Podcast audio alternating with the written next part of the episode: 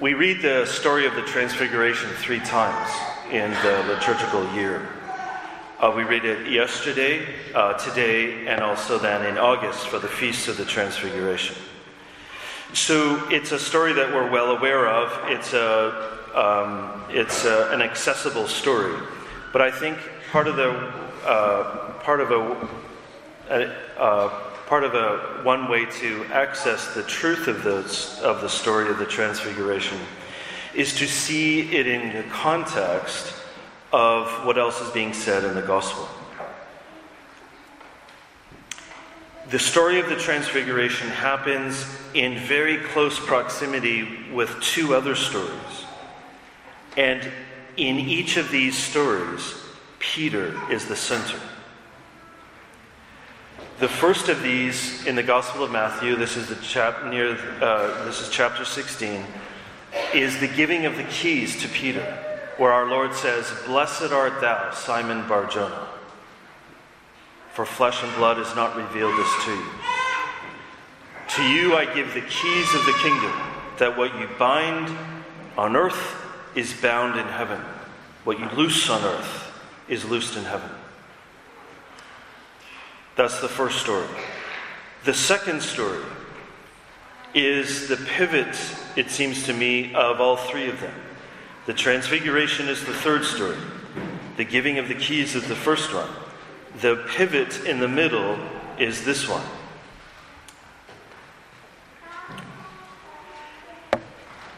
Right after he gave Peter the keys, he says, Then he commanded his disciples that they should tell no one that he was Jesus the Christ.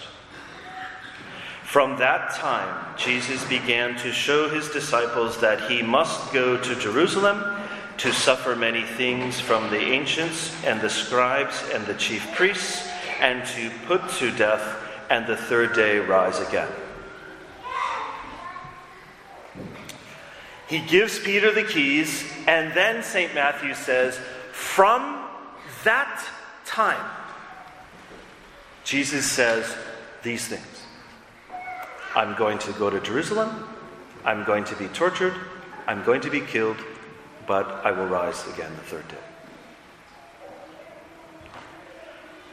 There's a relation between him giving the keys to Peter and from that time talking about his passion.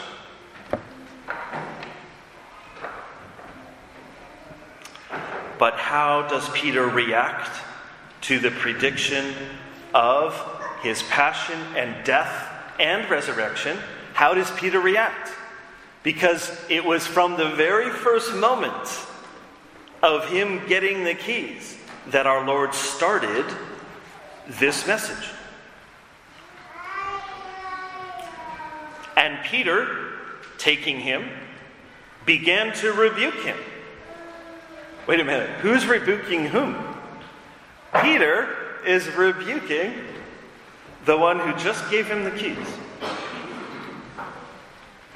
He began to rebuke him, saying, Lord, be it far from thee, this shall not be unto thee.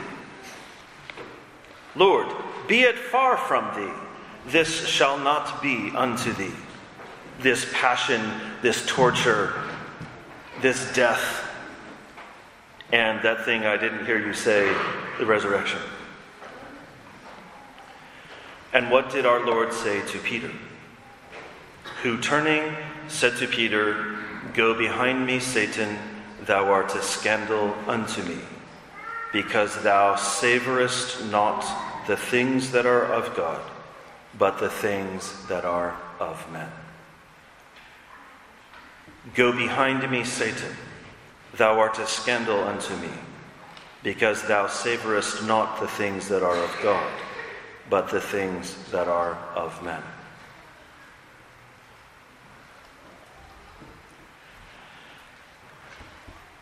Ten minutes before, he said, Blessed art thou, Simon Barjona.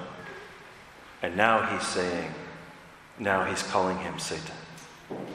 Satan is the one who resists, the one who puts obstacles in the way. And Jesus said to his disciples, If any man will come after me, let him deny himself, take up his cross, and follow me. If any man will come after me, let him deny himself, take up his cross, and follow me.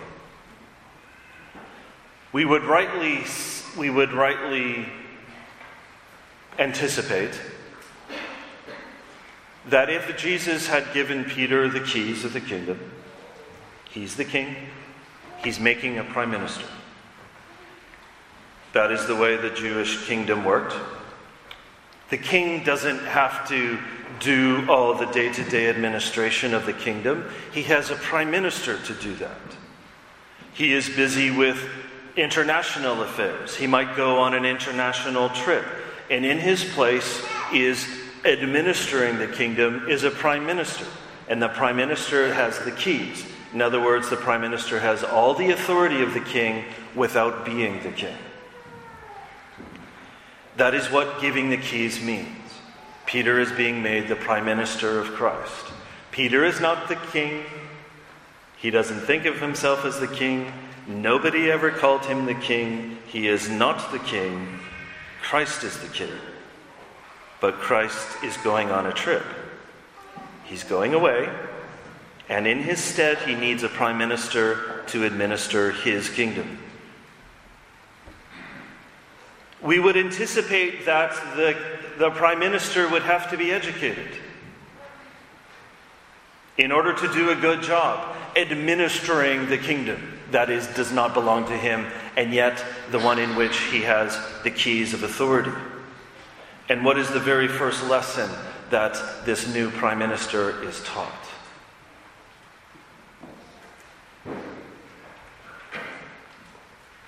Get behind me satan. Thou art a scandal unto me because thou savorest not the things that are of god but the things that are of men if many a man will come after me, let him deny himself, take up his cross, and follow me. For he, Peter, he that will save his life shall lose it. And he, Peter, that shall lose his life for my sake shall find it.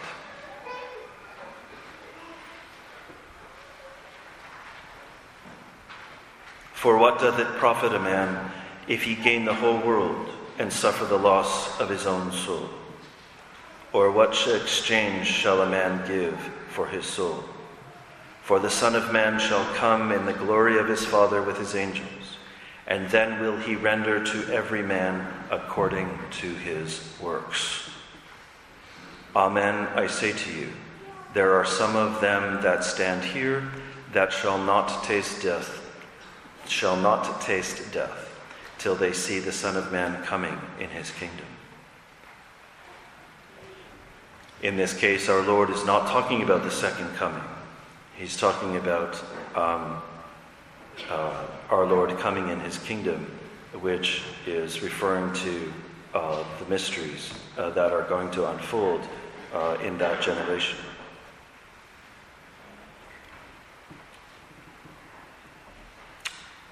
This lesson that our Lord teaches to Peter is not the only lesson he has for Peter. After six days, after six days, Jesus taketh with him Peter, James, and John, and bringeth them up into a high mountain apart, and he was transfigured before them.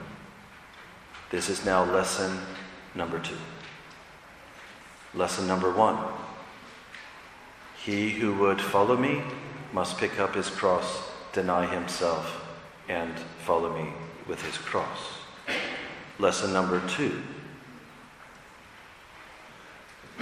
Behind the thin veil of what is visible lies a transcendent glory. The transfiguration isn't something that happened so much to Christ as it is something that happened to Peter and his two um, right hand uh, men, James and John. The transfiguration isn't a change that Jesus went through. It is a manifestation of the reality of Jesus for the sake of Peter and his two, we might say, cardinals, James and John. Our Lord was appeared there, his face shone like the sun, and with him were Moses and Elias. How did Peter know that it was Moses and Elias? Just two old men with big beards. All those old men with big beards look the same, don't they?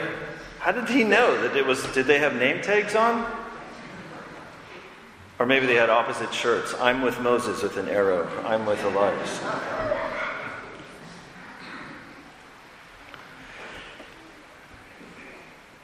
The very fact that Peter knew who Moses and Elias were is a theological indication of what they were being shown. They were given a window into the hidden reality of the church where they had a, they had a certain intuition as to who Moses and Elias were. No, they didn't have name tags on because they were given a view of the glory of the church, where our Lord, transfigured in glory, is having an easy conversation with his two friends, Moses and Elias. Now, this isn't the first time that our Lord had a conversation with Moses and Elias. He was speaking to them the day before, and he spoke to them the day after. This isn't something new for him, it's new for Peter that he didn't know before that this Jesus of Nazareth was in an easy conversation with all the patriarchs of the church. Now he's being given a window into the reality that is hidden behind the veil. Where our Lord, despite the fact that he's going to Jerusalem to be tortured, to be betrayed, to be spit upon, to be crucified, and to die, and to be buried Despite the fact that all of those things are going to happen, right behind the veil is his glory transfigured. And right behind the veil of visibility is the invisible reality of the church who are connected to Christ.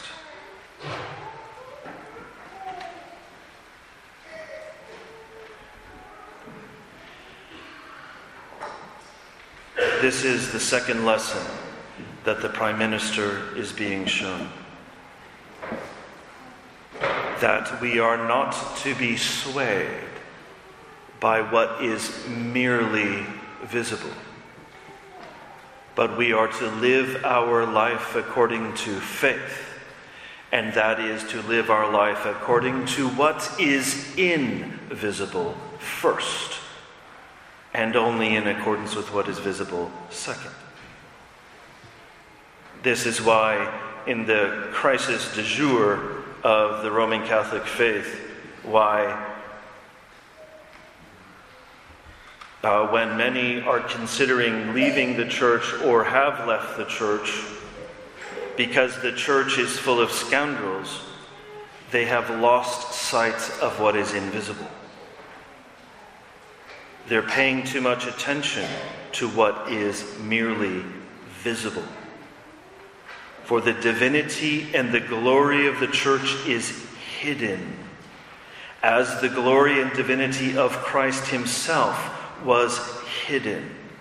And the glory and the humanity and the divinity of Christ in the Eucharist is hidden. We believe in a hidden God as Isaiah says so beautifully in his work. Yes, our God is a hidden God. So Peter is being taught the first lesson as the prime minister He's being t- taught his first lesson if any man will come after me, let him deny himself, take up his cross, and follow me.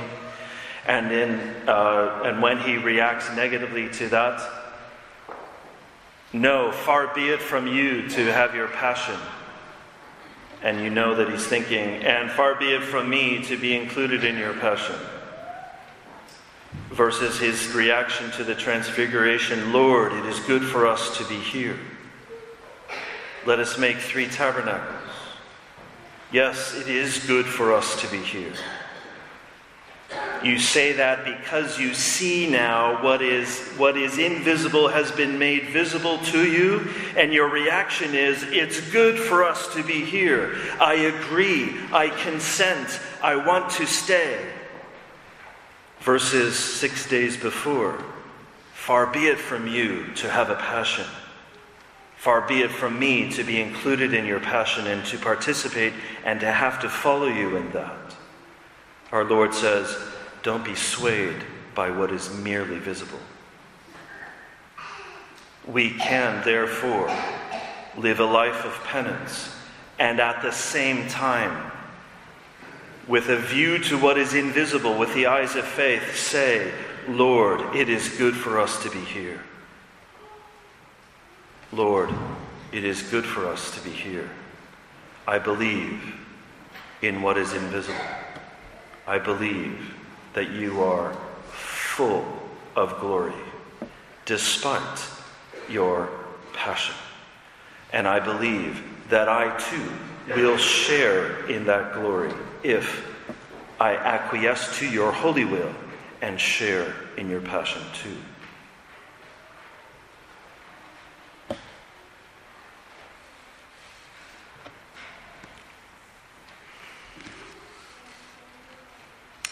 So when you're accosted in a lettuce aisle at the grocery store, someone sees your crucifix and asks whether you're Catholic, and they accost you saying, Well, I was raised Catholic, but uh, then I figured out that the Catholic Church is full of scoundrels, and so therefore I left.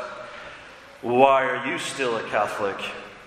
Your answer could be taken from the story of the uh, Transfiguration. I'm Catholic because it's good to be Catholic. I'm Catholic because the glory of Christ is made available to me in many levels. First of all, in the Eucharist. And I have seen and experienced His glory. I have seen and experienced a conversation with all the patriarchs and the saints and the angels. And therefore, I have concluded that it's good to be there. And despite the passion whereby we are rightly being purified, it is good for us to be here. God love you. In the name of the Father, and of the Son, and of the Holy Ghost. Amen.